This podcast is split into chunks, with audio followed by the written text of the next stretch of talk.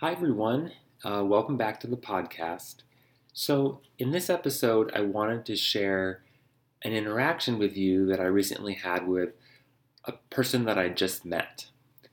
And in chatting with him, I mentioned that I was on my way to dinner, and he said, Oh, are you meeting up with friends or your girlfriend? Now, in reality, I was going to have dinner with my partner, Jeffrey, but I responded to him that I was meeting up with some friends.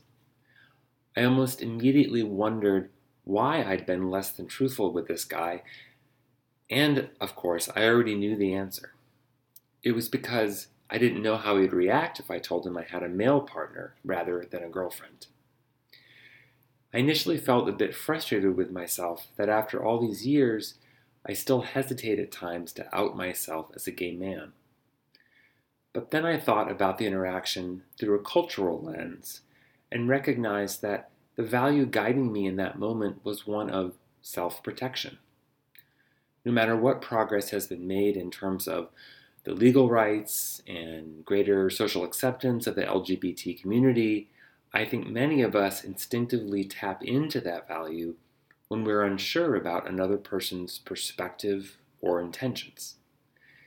In this interaction, I simply didn't know how the other person would react to me outing myself as gay, what his own values were around gender and sexuality, and whether it was safe for me to be truthful with him. I should say that I think the queer community, at least in my experience, has a complementary value as well of self expression.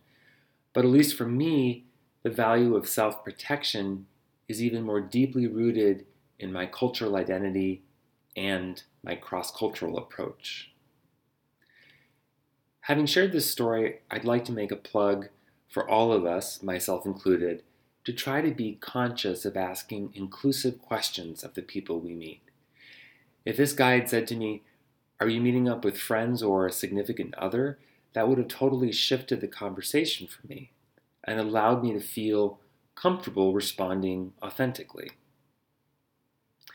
I'd love to hear your thoughts about this episode, and as always, thanks for listening.